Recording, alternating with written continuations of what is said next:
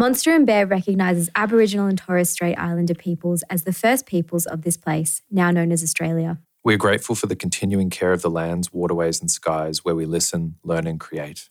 From here in Wurundjeri Country and from wherever you are listening, we respect the elders of the past and present, and we share our friendship and kindness.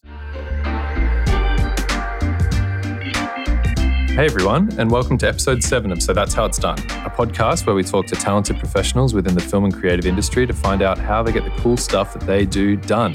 My name's Jem Rankin, and joining me is my co-host Tori Brennan. How are you going, Tori? Good, thanks Jem. How are you? Very well, thank you. That's good.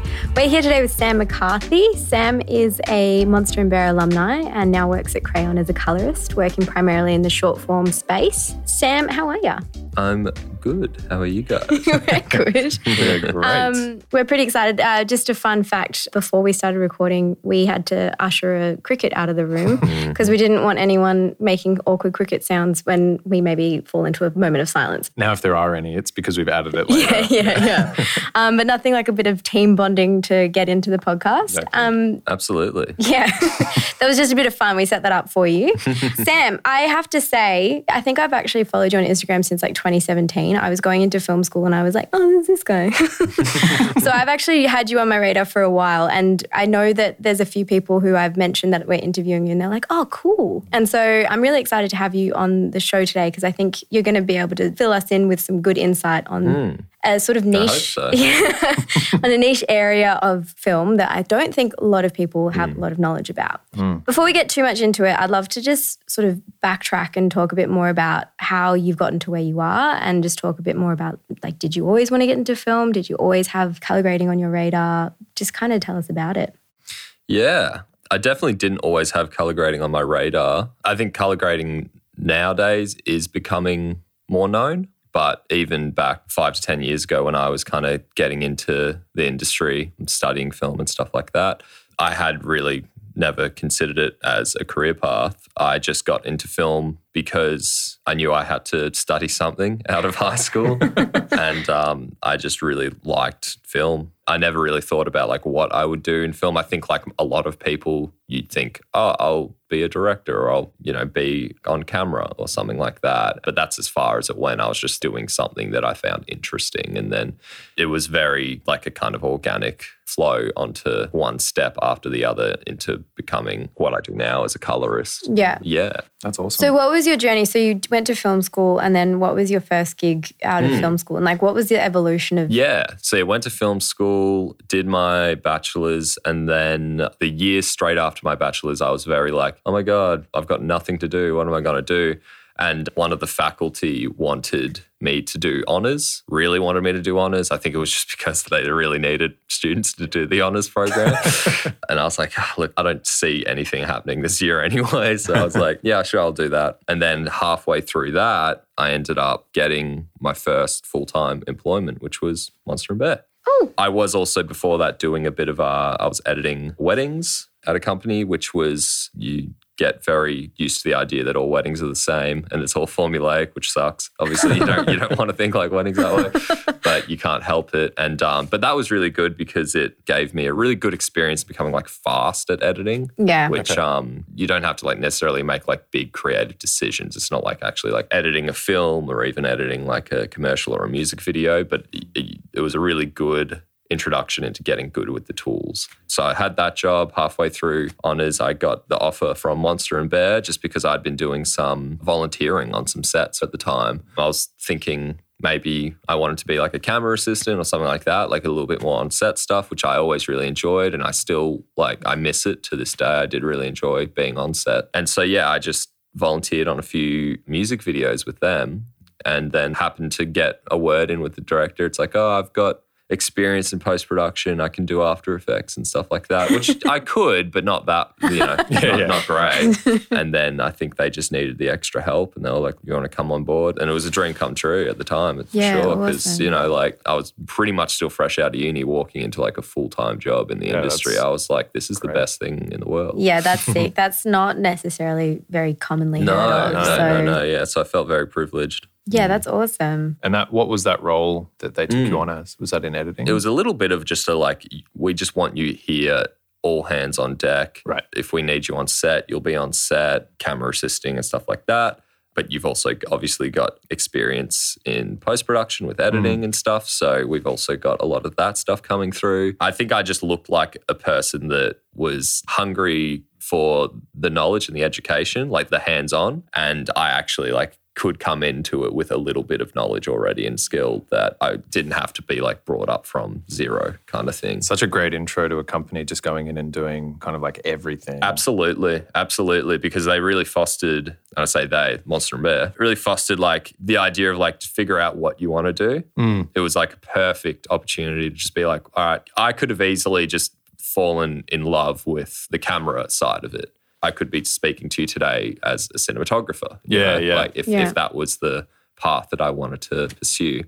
I think it did kind of happen at the time. Monster and Bear was almost becoming a little bit more of a post house, just with so much of the post work that was coming through. And so I did kind of have to do a lot more post than I think we initially thought I would have to do. But I never minded that. I was like, yeah, great. I really enjoy doing this. And I think that just naturally led to me being like, I think this is what I want to do. I want to pursue something in post. And it wasn't until later that I found out that that was color. So then you were, I mean, when I started about 2 years ago, you were here doing editing and color grading. Was it started off with just editing and then kind of going into color a bit later? Or? Yeah, absolutely. It was definitely like mostly editing and a little bit of everything outside of that. So a bit of like compositing, cleanup work, stuff like that. When I was brought on, color grading wasn't really something we even looked at much in our projects. If anything was done, it was Josh, who's the cinematographer, the main cinematographer at the time.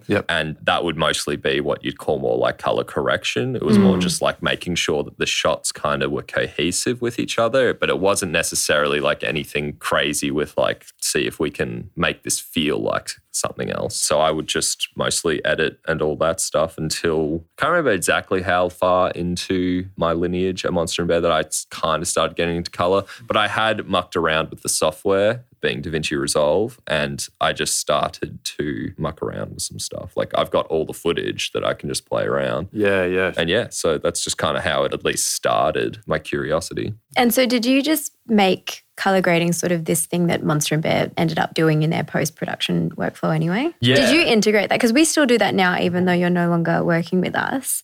And you were saying that they didn't before. So was it you? I don't want to say it was me completely, but I was probably pushing them. It's like, this is something that we should be offering because we can do it. And it was definitely me. Like I had like no experience, but I was like, yeah, we can do color now. We should offer that. It's just something I wanted to, because I just wanted to pursue it. And I just wanted them to invest in a proper monitor and stuff like that. So because that was always the thing. It's like realistically we can't actually like charge professionally until we have like proper monitoring devices and stuff like that. But they backed that and they were like, yep, we can absolutely see the need for this. And eventually that's the route that they did take. So what changed do you think over like in tech or software that was available to you or to everybody that kind of made it worth looking into? And I came into it a little bit after this big shift happened. So the software that I use is DaVinci Resolve, which is owned by Blackmagic Design. And that is largely touted as like one of the best deals that you could ever find in like post-production or like anything. It's pretty much a one-time, and I feel like I'm selling. For like, sponsored, But it's just such a good deal. It's hard not to sound like you are. It's like literally like a one-time purchase of, I don't know what it is now. It might be like around $400 or something like that. $459. There you go. Just off the top of my head. And I mean, you can also get the free version and you can operate with like really well off the free version for like most of what you need to get done. But at the end of the day, it's like you can justify that cost, and it is it's such a supremely good software. You get really good support from Blackmagic. They're an Australian company as well, so we like that. Also, them being an Australian company, you tend to rub elbows with some people that actually work at Blackmagic Design, which is really cool just to be able to talk to them in the flesh and rub elbows and get and just get their ideas of like, you know, what, awesome. Like, well, what are they doing? What are they working on and stuff like that. So I think that software being widely available to everyone and just the support that they've put, it has definitely been a big contributor to the kind of exposure of what we do, which is color grading.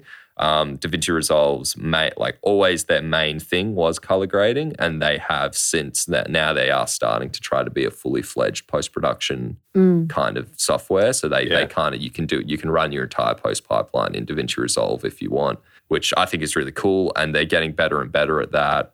As I said, their support and their updates are really good. So, it's still to this day, most people will use, for editing, for example, most people will still use programs like Adobe Premiere Pro or Avid or Final Cut. And there is still quite a bit of work to be done on my side of things. And this is maybe getting ahead, but of what we call conforming projects from one editing software to DaVinci Resolve. But I am noticing in the past 6 months, there's been more people passing me their projects that they've done completely within DaVinci Resolve, which is really cool because it makes my life a lot easier.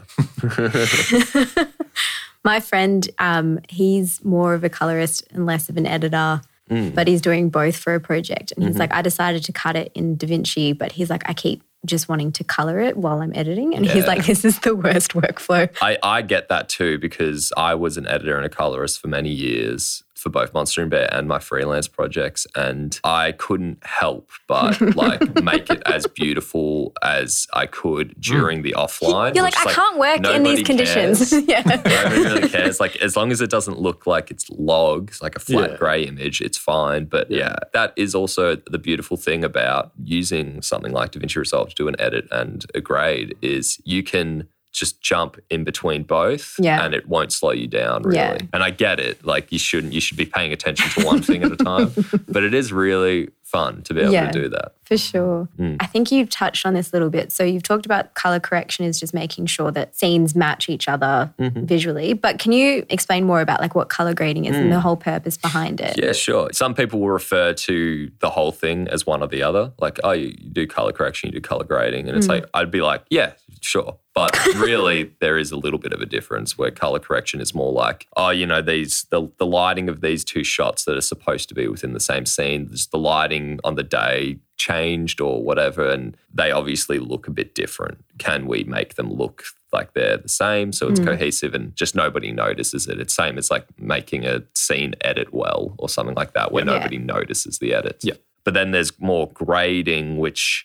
And you could kind of say correction definitely falls just into the moniker of grading, but grading is more most often you're working with the cinematographer and or the director, but you're trying to create what we maybe just call a look to the piece. And often case, a good example is music videos will often strive for some kind of pushed look. Yeah. You can usually get away with it in things like music videos and stuff like that a bit more than you can in, say, commercial, but that's not necessarily true. Commercial, it's just a different kind of look. Sometimes it's a bit more natural, but then it's you're making the talent look extra pretty or something like that. But a good example of it in terms of a series, an actual narrative thing, is a lot of people point to a show like Ozark. Mm-hmm. Ozark has that really bluish, greenish push that does look very unnatural if you were to look at it next to any kind of more naturalistic show. Mm. Yeah. But in the context of the show itself, it's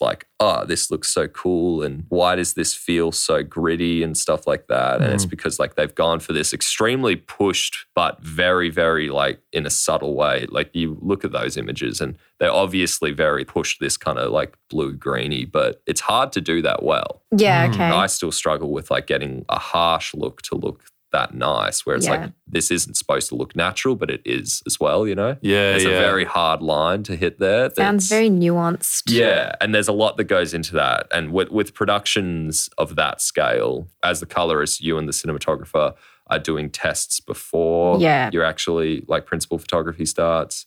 You're doing tests with makeup, you're doing tests with costume, lighting, camera, all that to make sure that the look that you're trying to build for the show will work throughout all the setups that you are going to light for. Yeah, really interesting. So is that because you'd be doing the color correction or the color grading in post, making sure that every piece of clothing or way that they're going to light it is actually going to look good when you change it to a non-natural color? That's generally speaking, yeah. And I haven't had a whole lot of experience in this because I just mostly work in the short form space, at least for now. But they call it, it's a show lot. And you might create a series of show lots for say, a TV show. Yeah. So you might have two. You might have show light for the day. You might have show light for the night. In the ideal world, you would collaborate with the cinematographer and all those other departments. And obviously, like, certain shows and movies might not have budget for this, but in the ideal world, you could. You would test. It can't be too pushed. It has to be a little bit subtle because obviously it has to work in all the lighting conditions that you may have during the show.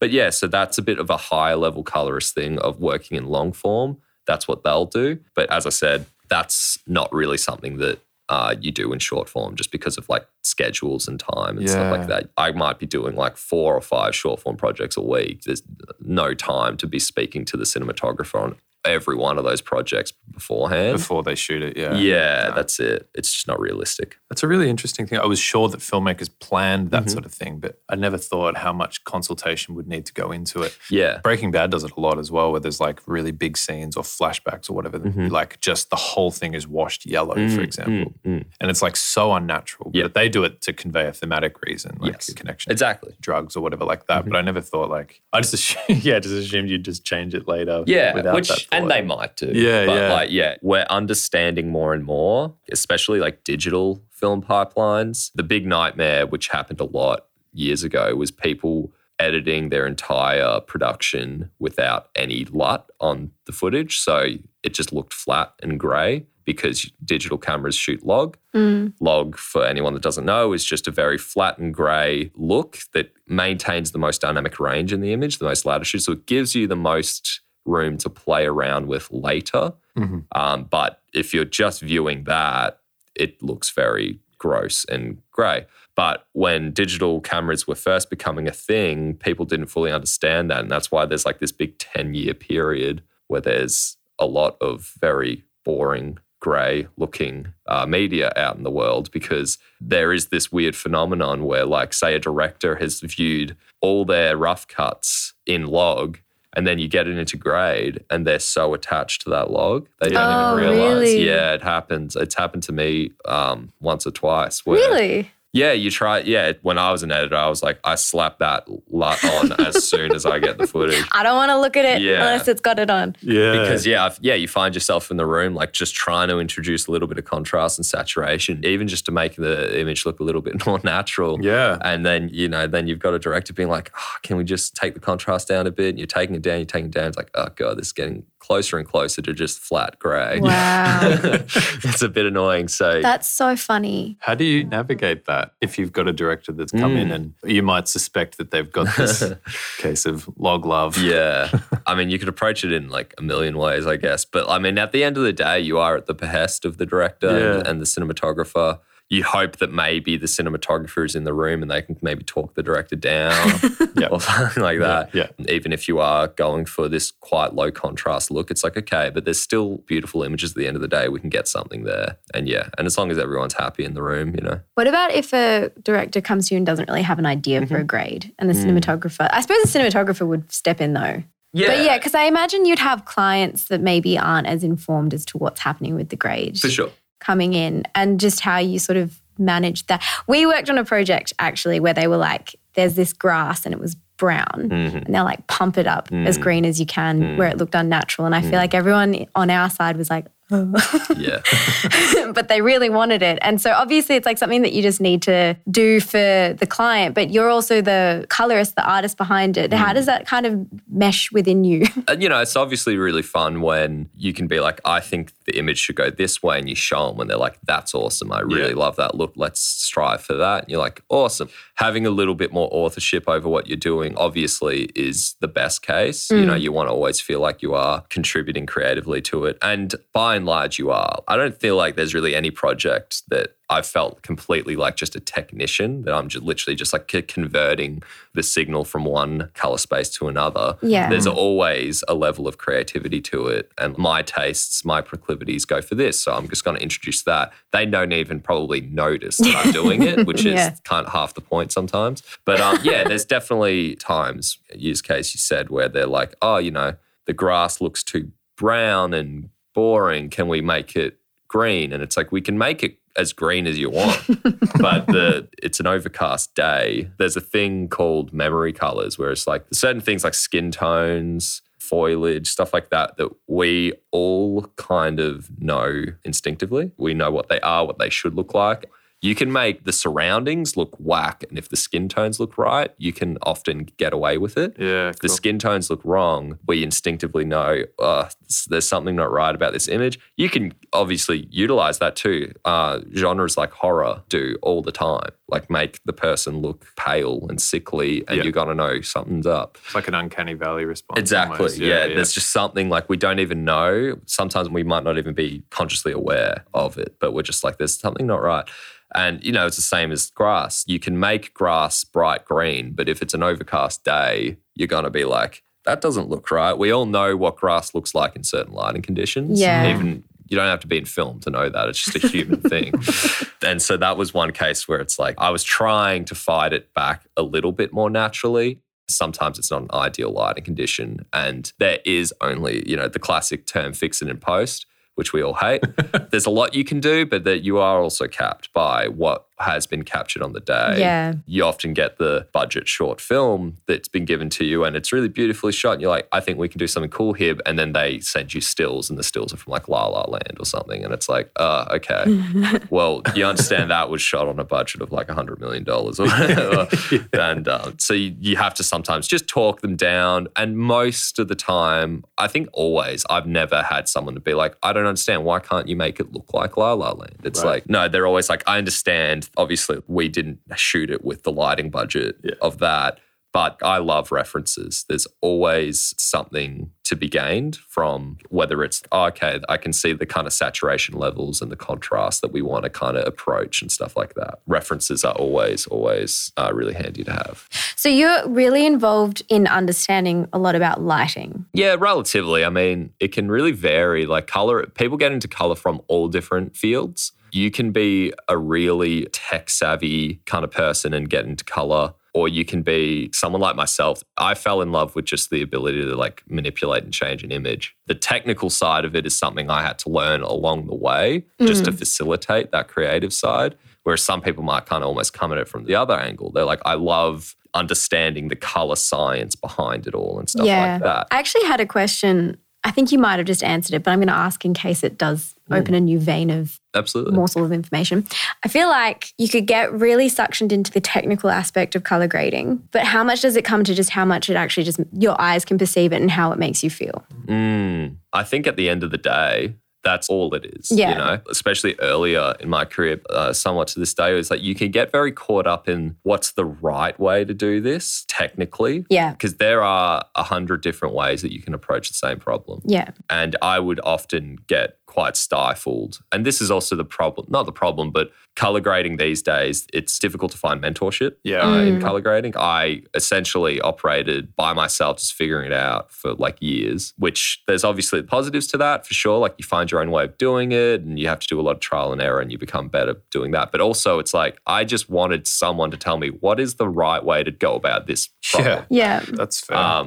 Coming back to the question, I remember I was speaking to another colorist years ago and I was like, oh, you know, like, what do you do? Do you use this light here and do you grade before this step and then after this thing? Like all these questions. He was like, yeah, I mean, you can do all of that. At the end of the day, if you're making a pleasing image, then that's the most important thing. Yeah. And that is the most important thing. Like you can do things wrong technically, but if you make a pleasing image and the pleasing image stays throughout the pipeline of like rendering it out and all that and it's all good, then, you know, you've done your job. Yeah. But obviously, I think you should pay attention to what technically is the correct way of doing certain things because it will save your life. Because you could do it the wrong way for like 100 projects and get away with it. And then one project, there's something that comes in and it's not playing well. And if you don't know how to work around that, then you can get yourself into some real trouble. So you definitely have to harness that technical knowledge. Yeah. But in my mind, it's always just been harnessing it to be more creative, essentially, and just to, make pleasing images. Yeah.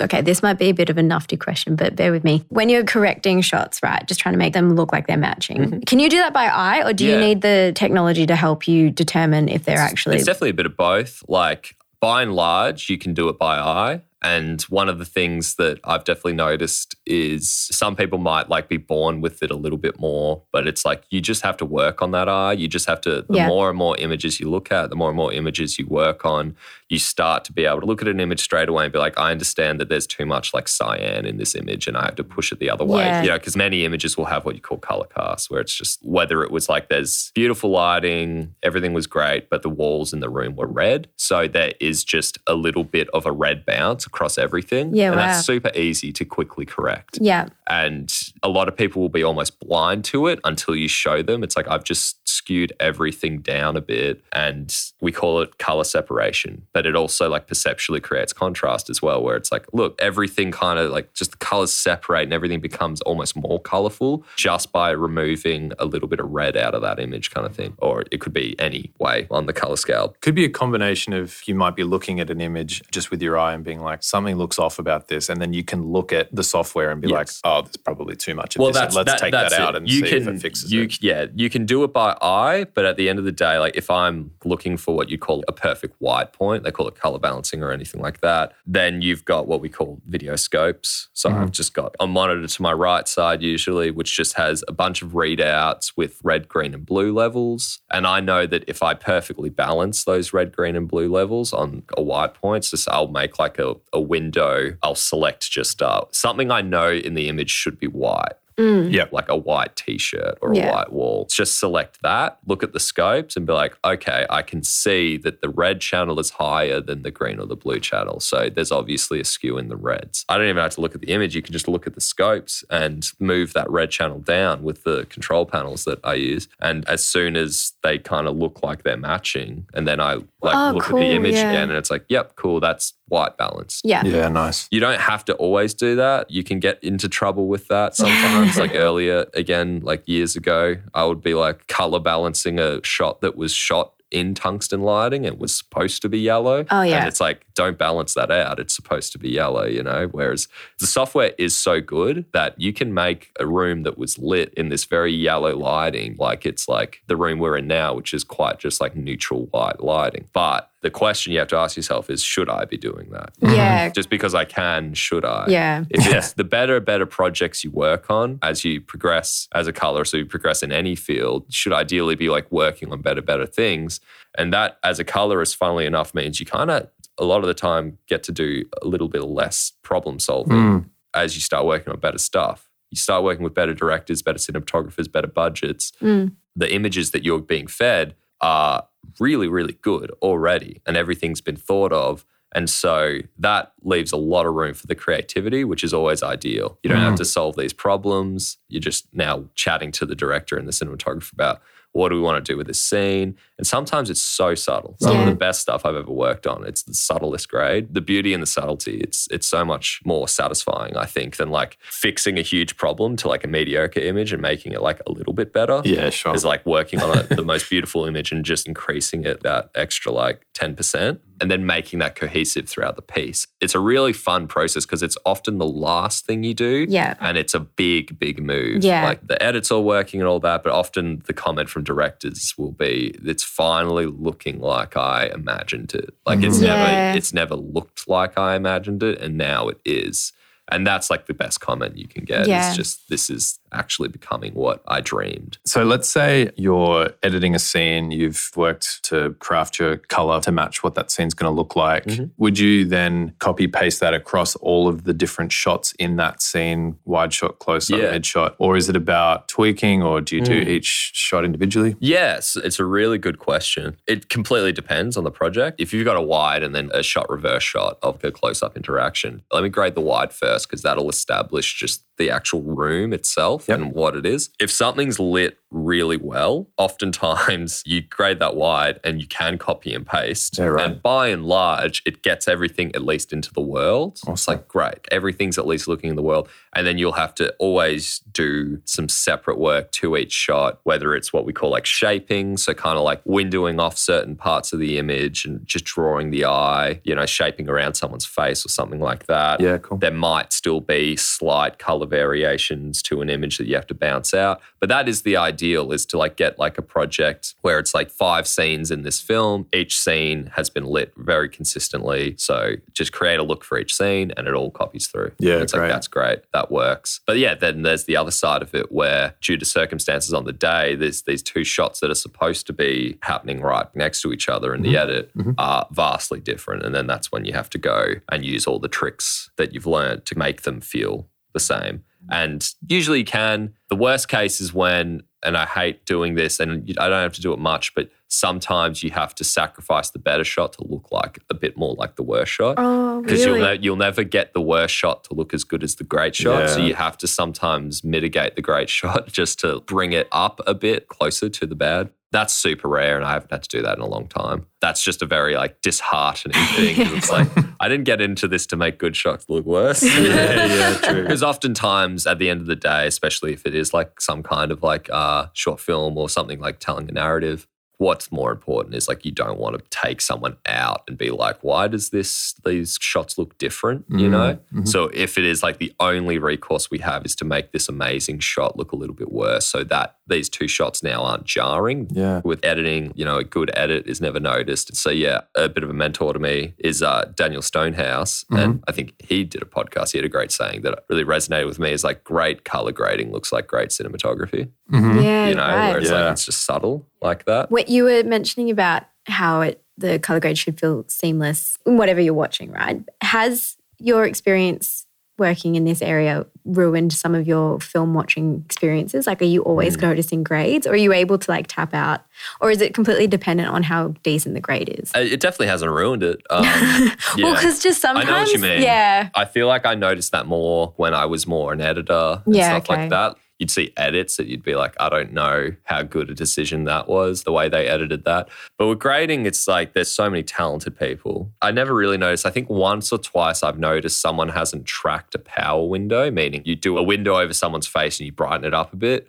And then you should, like, if that person moves throughout the scene, you should track it to their face, right? Yeah. I've noticed once or twice on certain things, like, I can see that they haven't tracked that power window. Yeah. And it's like, as soon as they move, the wall behind them is now bright. Yeah. But that's super rare. You can obviously critique it and be like, oh, you know, I liked that or I didn't like that. But it just makes me appreciate it a lot more. Yeah, cool. I just idolize so many filmmakers because it's like, I don't understand, like, how that is so beautiful. Yeah. I'm just so amazed by it. Yeah, true. I always just come out of the cinema and people will be talking about the storyline and I'll be like, no, how do they do that? I'm more intrigued. Absolutely. I want to see the behind the scenes. Yeah, so. If anything, I rarely walk out of a film. Yeah. Like, a lot of people are very critical, being like, oh, that was terrible and stuff. And it's like, yeah, I mean, maybe the writing, the storyline was terrible, but I am so impressed that they just got it all the way through to like the cinema, because I have like a general knowledge of like just how much work is behind just getting something to that point. Like, say what you want about all the big superhero films and stuff, but the visual effects industry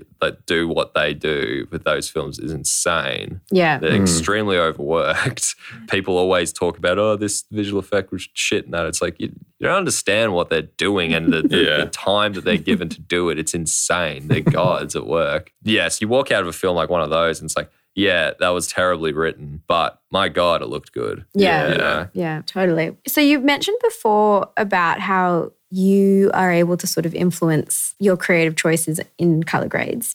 What kind of creative choices are you making? It's very subtle. It is a difficult one to talk about. You might have a proclivity towards pushing your images a little bit, like cyan in the highlights or something like that. Like little things like that. And I'm not saying that's mine, but you do that and you don't even mention it. There's certain little things that you'll be like, let me just see if I can sneak this in because it'll make an image that I prefer. Yeah. And you do it. And if no one says anything in the room and you're like, how are we feeling about this? And they're like, I love that. That looks great. It's like, great. Awesome. Like, I've gotten my little thing in there. Yeah. And then also just like generally, like, I set up all my grades in a way that I've already got a few things happening that I just generally like and I think are subtle enough that never skew the image much but always skew it in a direction that is pleasing. Yeah. I almost never will just like start from log in the session with the client in the room. Yeah. I'll always get it at least standardized into somewhere a bit more decent so they never have to see the log. If they want to see the log, of course, we can show them that.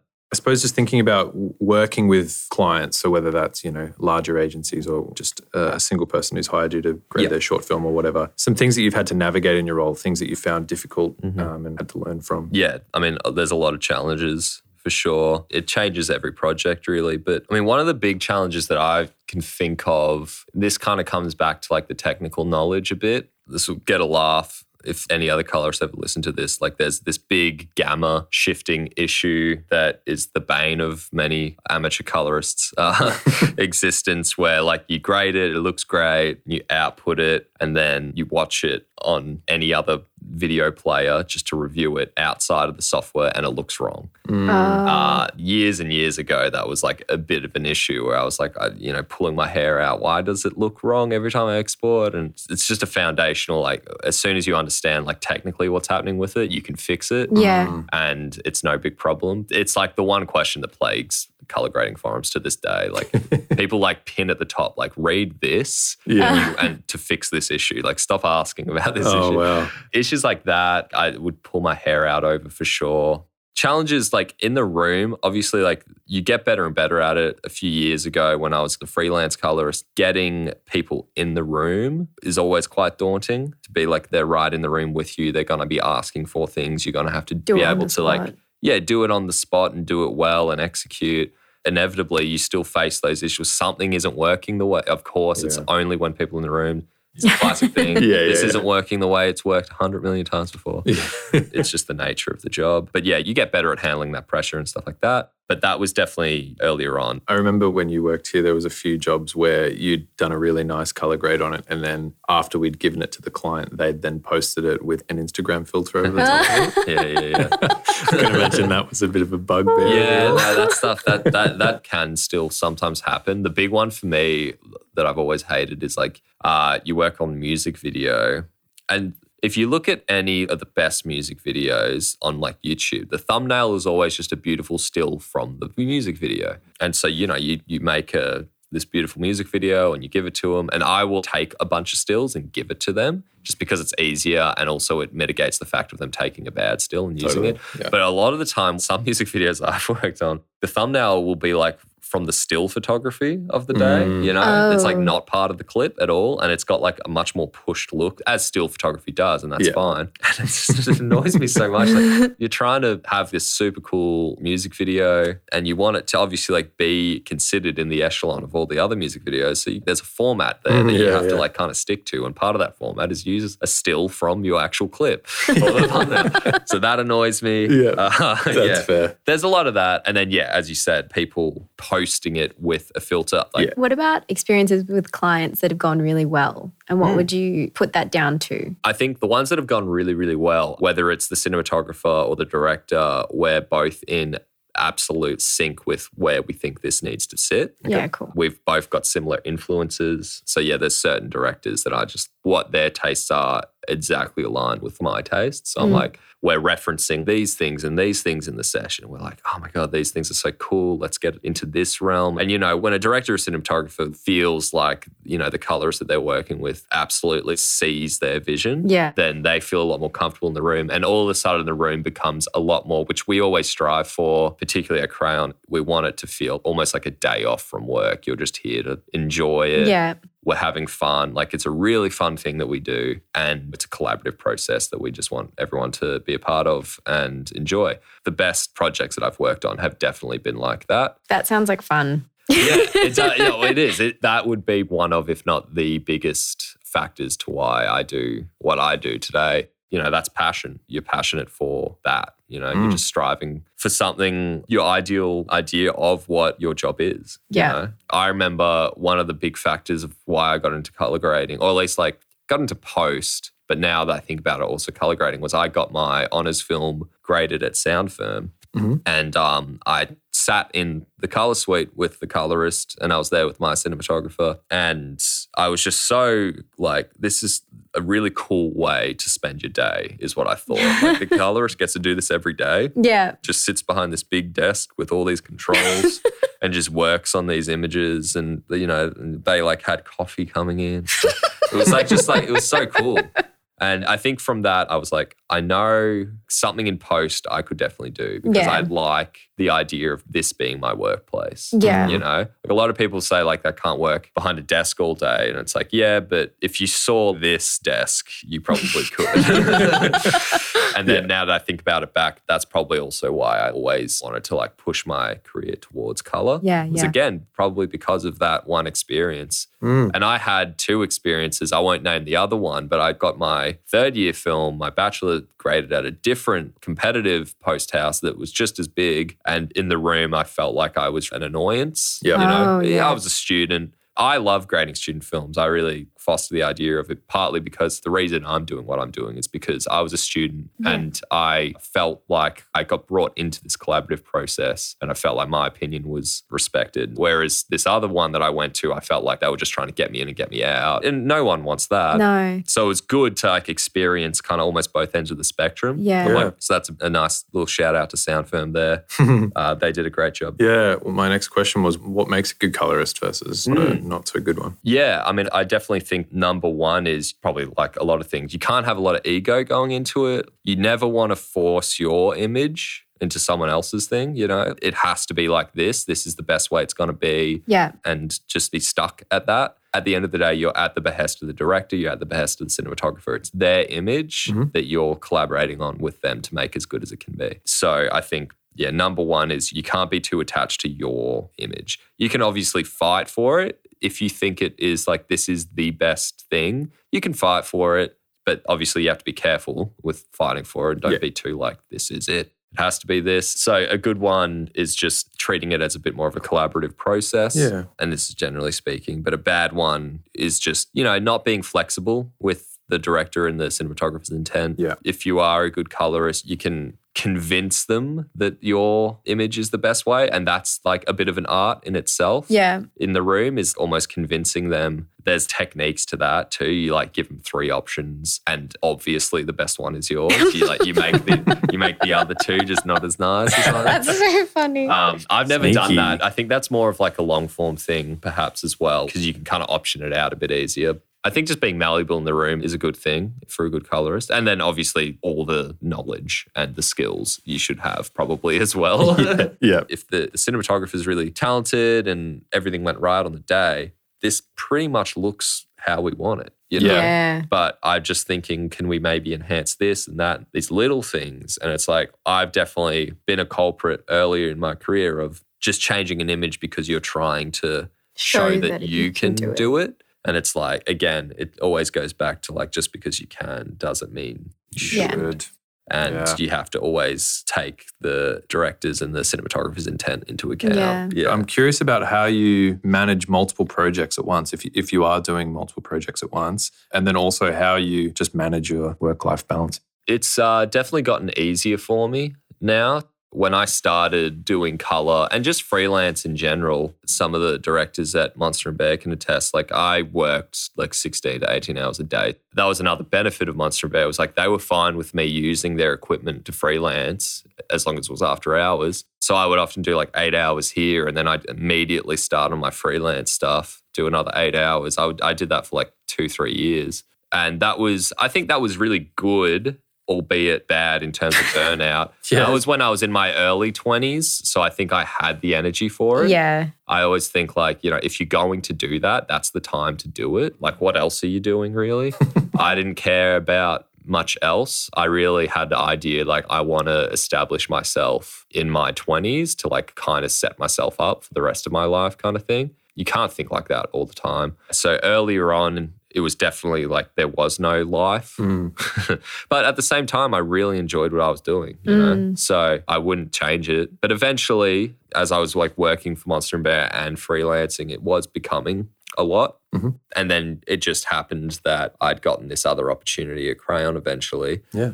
And it's a good thing that Crayon, they've got a huge respect for work-life balance. If things are looking to go over, let's talk about it. Mm. And they'll firstly go to like, well, can we schedule this somewhere else and stuff like that. We've got through most of our questions, but we do have a little run of questions. We put out, when we were talking to people about interviewing you, we did ask around if there was anyone that had any questions about color grading. And so we've got a little list of questions from other people that we wanted to run past you, some less serious than others.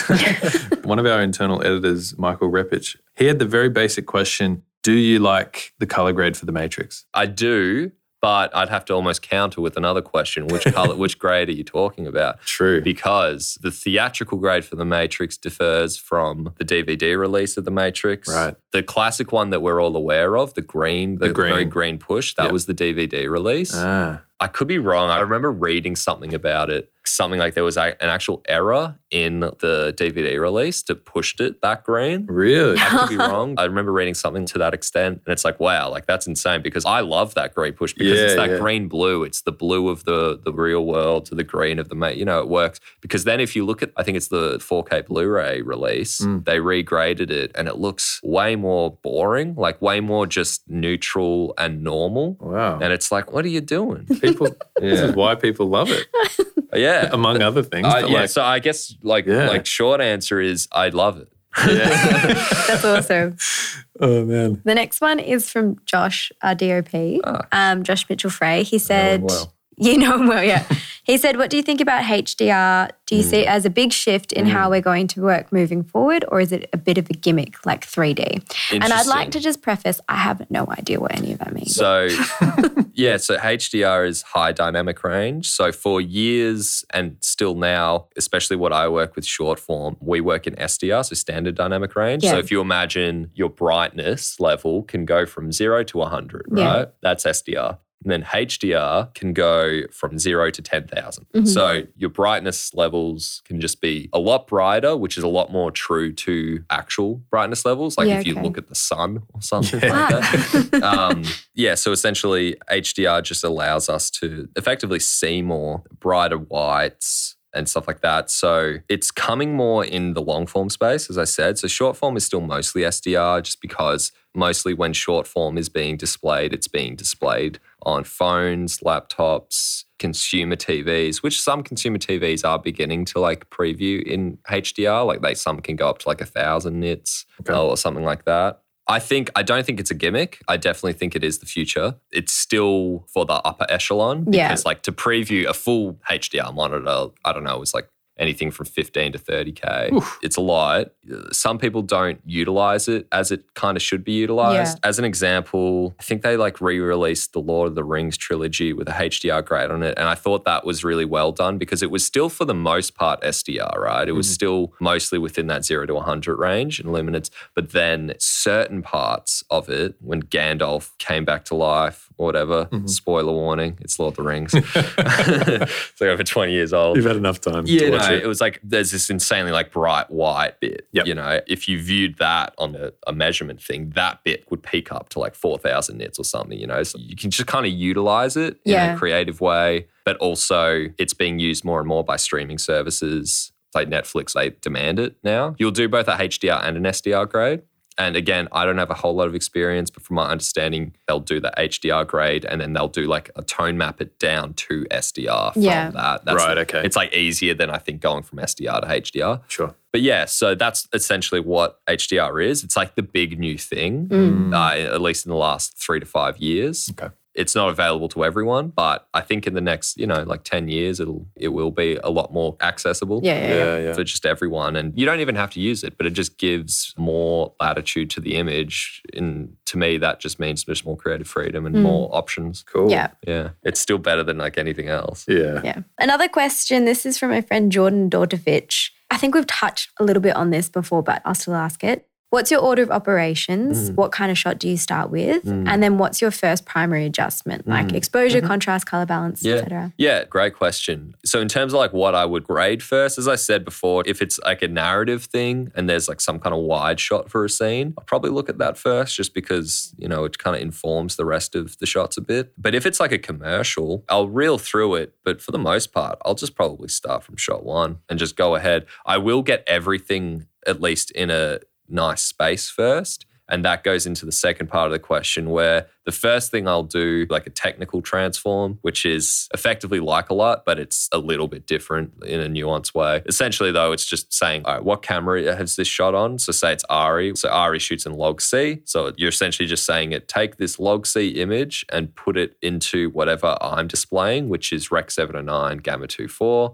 which is just the classic if you're doing anything really in SDR, like we talked about, like standard dynamic range, if it's going out to phones, TVs, stuff like that. Yeah. You just do it out to that. It's just the standard. So I'll do a technical transform that at least gets it to that. It's effectively a LUT. It just moves it from log to that. And then I've got a whole node structure that I won't get into of like certain things happen before that technical transform. I'll color balance before that technical transform. I'll make my broad adjustments before that. In grading, we call primary adjustment. So primary adjustment is anything to do with your just overall color, overall exposure, overall contrast. It's just affecting the entire image. You can do a lot of what you need to do in just that. In fact, the colorists from 10, 15 years ago or more, that's all they had. They didn't have all the bells and whistles that we have now. So like their experience was just the fundamentals. And because of that, I think that's why like still like there's those colorists that are so good, because there was the only option was they had red, green, blue. How much do I take red out? Do I put blue in? Bang, bang, bang, bang. And you can make beautiful images just like that. And now obviously we have all these other things. And then you've got what you call secondaries, which is where you can put a window over someone's face. Let's just brighten just their face. Or the wall in the background's green. Can we change it to like blue? That's a secondary. You can't do those isolated adjustments overall. Yep. So you've got primary and secondary. So mostly I'll just do primary first. And a lot of the times, if it's a well-shot image, primary is all you need. You can do some really, really good work with just your primary adjustments. And then you just fall back on secondary if you really need to. And usually secondary is more of a commercial thing. Long form, you don't get the time. The small amount of long form I've done and just from talking to other colorists, you really just don't get the time to touch secondaries. Yeah. You know, working through so many shots, you're going to have like 1,000 shots to get through. Oh my God. You got like 3 days. That's good too. I know colorists that will do like 800 shots in a day. Holy, oh yeah. You get like 20 seconds a shot. Oh my. It's insane. What? Okay. Well, thank you for that very technical question, Jordan. We do appreciate the complex questions. Yes, I love it. Thank you. Yeah. We have two more questions. One comes from another internal here at Monster and Bear Paris.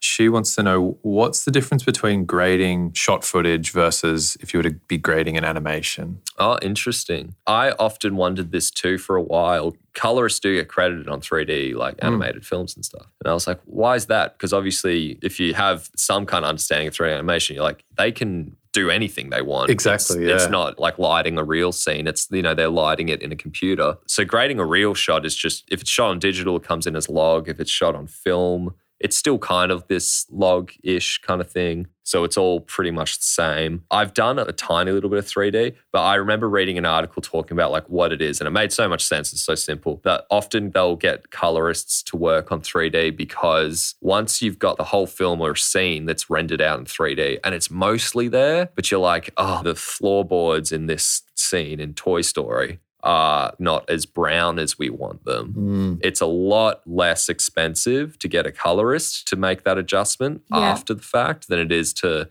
get the CG people to change that and re-render it. Yeah. It's just like the resource management really. So there's probably much more to it. I haven't had a heap of experience, but it's just sometimes it makes more sense to have a colorist pass over your film from a 3D standpoint. Yeah. I've done a little bit of 3D commercial and it's basically that. We kind of want this bit to be brighter and this bit to be like a little bit more blue and stuff. It's a lot quicker and a lot more inexpensive for you to get a colorist to do that. No, totally. That makes so much sense. Okay.